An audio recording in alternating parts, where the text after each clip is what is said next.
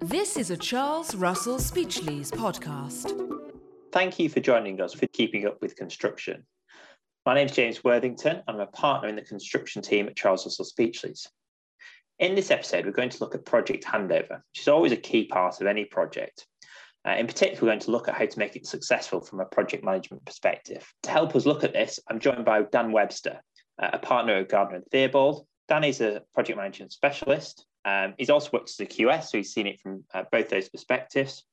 Uh, he's got 15 years experience as a project manager, uh, specializing in office developments, uh, in particular large scale complex developments and, and fit out works. He's also working with my colleague Fiona Edmond at the moment uh, on a large development at Soho Place for Derwent, London. Uh, Dan should therefore have some great insight on how to successfully hand over a project. thanks for joining me, Dan. Thanks, James, and thank you for the, the kind introduction. Uh, we're going to talk about project handover. Uh, why, from your perspective, is that important, and what are the most important aspects of it? So, I think the first thing I'd say, uh, James, is just to give a definition in terms of what we consider project handover. Um, a lot of people would perceive it as just practical completion, but from our perspective, it, it's not solely that; it's the preceding activities that, that lead into that that critical milestone on the project ultimately it's the, the culmination of all the efforts that have gone before through design, planning, procurement, and obviously the construction phase. Um, there's a lot at stake uh, fundamentally, um, and as a result of what is at stake, there's there's often tension between the various parties, um, the client, the, the consultant team, and the contractor. And a key part of our job as project manager and employer's agent is to make sure the processes and procedures are in place such as no ambiguity in terms of the deliverables that are expected at that critical juncture. Um, if I were to use an analogy, I'd say we act as a plane pilot, and, and what, we, what we're seeking to make sure happens is that we have a nice, controlled, calm, uh, consistent uh, landing. You know, we want to avoid turbulence at all times. So, in terms of uh, project uh, handover, the most important aspects uh, uh, making sure fundamentally that we have a, a, product that everyone is proud of, client, contractor, and the professional team. That's what we all get out of bed for. We want that sense of achievement. It's about delivering a, a project that's of the highest build quality. It's about making sure we deliver a scheme that operates as per the design requirements. It's fully tested and commissioned and can be effectively demonstrated to the client team. It's making sure that practical completion is properly documented and that it's it's dealt with in a timely manner but also it's about not just focusing on on handover and practical completion it's also on the transition to the client's building management team making sure there's a soft landing uh, for the for the operational team um, and also the uh, tenants who are ultimately going to move in, into that building. Thanks dan. That's a really great overview of some of the issues that uh, matter when handing over a project. One of the first things you mentioned was was ensuring that the build quality is of the highest standard. Uh, it's obviously really important in any construction project. When you're looking at build quality, what are some of the things you do uh, as project manager to ensure that it is of the um, highest standard? You're right. Um, you know, the highest standards of design construction, complying with the brief, the employer's requirements, and all relevant legislation is is is critically important for us. Um, when you get to this you know, stage of a project, uh, moving towards handover, um, that there is a clear tension in place between uh, maintaining uh, the quality that we're seeking to achieve and program. Uh, it's human nature, I think, that when you know a project is at that critical juncture um, and you're in that that run to the finish, that sometimes uh, people will, seek to cut corners. Um, what we you know endeavor to do is to avoid not doing justice to the quality of the design by rushing to complete those works. So again, it's about putting in place the structures and procedures to make sure that happens. So the, the types of things we're talking about there, uh, through the design phase, um, we would look to make sure that um, uh, peer reviews are undertaken at the end of key design stages uh, to make sure that the design is properly thought through and well coordinated. We want to be able to sell the design to the supply chain when we're procuring the works and making sure it's coordinated and hence there's limited risk in the design is one of the key things for us.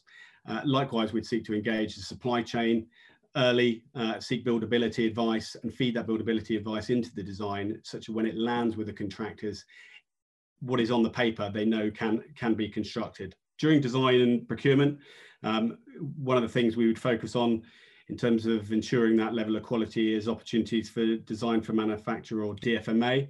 There's a real focus on this in the industry at the moment um, the ability to manufacture in a quality in a uh, factory controlled environment ensures that the highest standards are, are, are delivered. Um, that's something that's not always possible when you're working on site um, and you're having to deal with the environmental conditions that that obviously uh, derives. During construction, we'd also often look to engage a compliance monitoring team or, or a clerk of works um, those uh, individuals would be monitoring the contractor's design for uh, compliance with the employer's requirements um, and also monitoring the quality of the installation again for, for, for, compliance. And they're a really valuable member of the team. They prevent complacency um, and they give a second pair of eyes and ears, which gives you know, ultimately us as employer's agent and, and the, uh, the client uh, added confidence we would also look to implement a number of factory visits to make sure that the quality of manufacture off-site is is to the highest standards. It's much easier if we can identify any issues in that environment and they're more straightforward and more readily able to be solved in a, in a factory environment probably worth noting that during COVID, we've obviously been having to do that remotely, uh, whether it be using uh, pre-recorded footage or, or live footage. But it's given a really good insight in terms of how we can operate in the future. Previously, you might have you know teams of 10 to 15 people going overseas, whereas I think we've acknowledged now that you can do these things remotely and still get the same same standard of output. Uh, we'd also look to implement mock-ups and benchmarks. Uh, a lot of our clients now are investing significant sums of money in bringing forward certain elements of the design, critical elements of the design, to make sure that they're absolutely clear in terms of what um, is going to be delivered for them. So that may include bays of the Cat A install, uh, WCs, um, reception desks, to give them the confidence in terms of the, the, the final output. Thanks. That's some really useful tips on how to maintain the quality of the build throughout the construction process. Um, obviously, linked to build qualities is commissioning. Uh, you mentioned that earlier, and it's obviously one of the key areas that needs to be focused on to ensure a smooth handover. Uh, what are the, some of the things that you look at when thinking about commissioning? Uh, a properly commissioned building is key to the smooth transition into operation. Where it's not properly commissioned, it can lead to a lot of tension with the facilities management team, the engineering managers, and occupiers.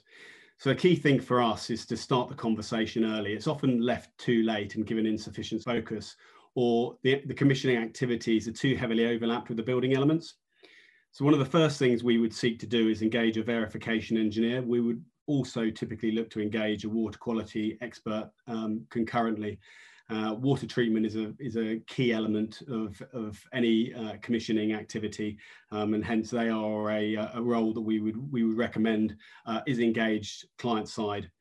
One of the first things that verification engineer would do is to undertake a commissionability review of the design. The important piece here is that the verification engineer is engaged early enough such that if any items are identified or issues are identified as part of that verification review, there's time to amend the design in order to reflect it in the final build such that the commissioning can uh, progress uh, without issue. The early production of a detailed program is again important. We want to make sure we've got full team buy-in of the sequence um, and durations that are allowed for within that commissioning program. So that includes buy-in from the verification engineer, who we've mentioned earlier, the main contractor and their, and their supply chain. Early agreement of the scope of on-site and off-site testing is also important. Um, we've talked about design for manufacture, and it's similar when it comes to off-site testing.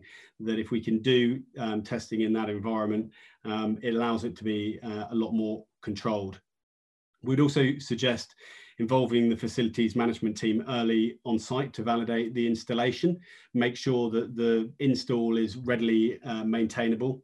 What we don't want is a position where valves are not set in locations where they can be readily accessed for planned preventative maintenance, filters, etc. It's also important to probably understand the build elements that need to be complete to allow the commissioning to, to progress. There are elements such as um, access control readers, the, the lift installation, door hold open devices that quite often will be uh, forgotten but play a critical part in allowing the commissioning sequence to, uh, to progress, um, particularly when it comes to um, the cause and effect testing at the end of that process. And finally, close monitoring of the commissioning activity schedule and robust document management procedures are important we, we want to make sure that when tests are undertaken and witnessed, that the comments are adequately captured, tracked closed out, signed off, and then saved in a central location so we can put those issues behind us so we're not in the mad rush as we move towards the end of the process. Yeah, that's a really good point. And actually, um, making sure you have the right sign offs links to my next question, which is I know that when we um, we draft building contracts at the start of the project, we often include a, a, a list of documents and uh, things that need to be provided by the contractor at practical completion. From your perspective, what are the ways you try and manage that process and, and the kind of run up to PC and to make sure that everything required by the contract is provided? It's interesting when uh, uh, one of my colleagues, John Meredith, uh, attended one of these podcasts previously. He referred to a uh, the provision of a clean site at project commencement and handing over a clean site to contractors when they start their works. And that included things like clearing all third party issues, utilities, relocations, asbestos removal, etc. There's a similar principle that needs to be followed when it comes to project completion. Ultimately, we are seeking a clean completion. And, and the way to achieve a clean completion, in my mind, is to remove any ambiguity. Now, the way we can go about removing ambiguity is to put greater definition to actually what we as employers agent or contract administrators mean by practical completion. Um, we will quite often use in the commercial uh, environment in which we're, we're, working the JCT suite of contracts. Yeah, as you'll know, there's limited definition under the JCT suite in terms of what practical completion actually means. It makes reference to the health and safety file in the context of the CDM uh, regulations and as built drawings. But what we'll seek to do is, is try and put greater definition to that um, by producing a handover checklist that defines all of our expectations and lists out all of our requirements and we'd, we'd seek to uh, make sure that was included in the contract amendments. Uh, the other piece we'd look to make sure is that those contract amendments are drafted in such a way that any additional items that are reasonably foreseeable can be added uh, retrospectively once the, uh, the contractor has hit site so having got um, that checklist in place and, and embedded within the, the, the, contract, when we move towards completion, we'll look to dust off that checklist well in advance of practical completion. You mentioned a project that I'm working on with uh, Fiona at the start of this session. We're 10 months from completion on that particular project, and we're in the process of doing that, that at the moment, reviewing the content with the main contractor, agreeing any of those additional requirements, which will ultimately just help manage the expectations between us and they um, as we as we move towards the critical milestone. We've also talked about having robust document management procedures in place. Uh, one of the things we look to implement is the use of the electronic data management systems that the contractors will have in place to capture that documentation. And then it's just around regular review sessions to track progress, making sure people are accountable for their actions, good, honest core project management principles to, to assist in uh, getting the project across the line. Yeah, I think that's a really good analogy to um, having a, a, clean project or a clean site to hand over to a tenant, because obviously they're a really important part of this process. Um, from the developer's perspective, from the landlord's perspective, they want to produce a product that the tenant is happy with and, and can work with. When you're handing over to the, the, the tenant, what are the kind of key points that you look at to try and ensure that's a smooth process and that it works for them and, and, and they're happy with it?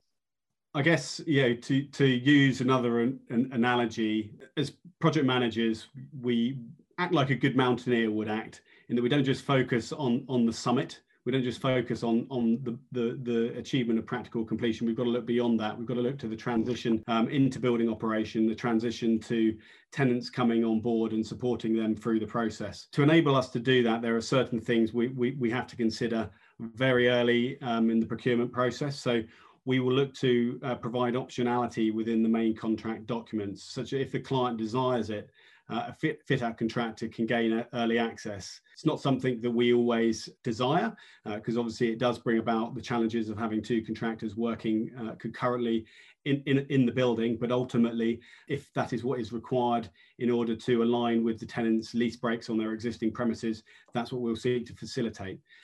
So we will draft up an access regime that access regime will include um, such things as how the fit out contractor would enter the site, both in terms of their personnel, but also in terms of materials, the use of goods lifts, um, the provision of safe routes, the alignment of fire management plans between the contractors working in the building, interfaces with other tenants um, and interfaces with the landlord's MEP systems, which are obviously uh, undergoing their commissioning process that we've talked about previously. We'd also look to include in the um, contract latest dates for implementation of changes we know that the tenants commonly request. So those are things such as removal of Cat A, um, the provision of soft spots for stair openings, the provision of dedicated tenant reception desks, automation of lobby doors, and installation of tenant plants, so generators, for instance, up on the roof of the building. We'd also look to identify in the construction prelims the ability to support uh, tenant site visits and witnessing of commissioning activities, and then back that off in the agreement for lease. Uh, such that those two critical uh, contract documents are, are back to back. We'd also look to identify collateral warranties that need to be in place in, in the tenant's favour.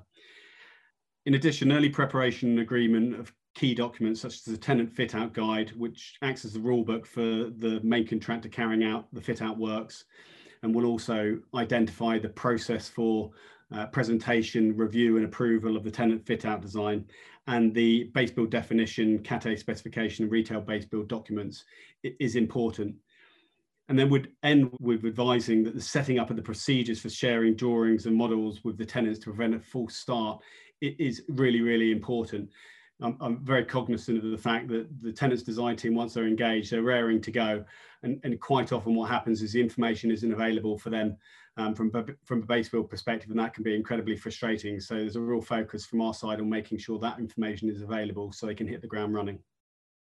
Thanks, Dan. That's really helpful. Um, some really helpful pointers on how to hand over a building and, and ensure ultimately a happy tenant at the end of it, and therefore a happy developer as well. Uh, if you found this podcast interesting, um, please also do listen to the podcast that Dan mentioned earlier uh, between uh, my colleague Fiona Redmond and, and John Meredith, another partner at G&T, um, where they talked about uh, pre-procurement and, and how to hand over a clean site to a contractor. Uh, but just like to finish by saying thank you again to Dan and thank you all for listening. This is a Charles Russell Speechlys podcast.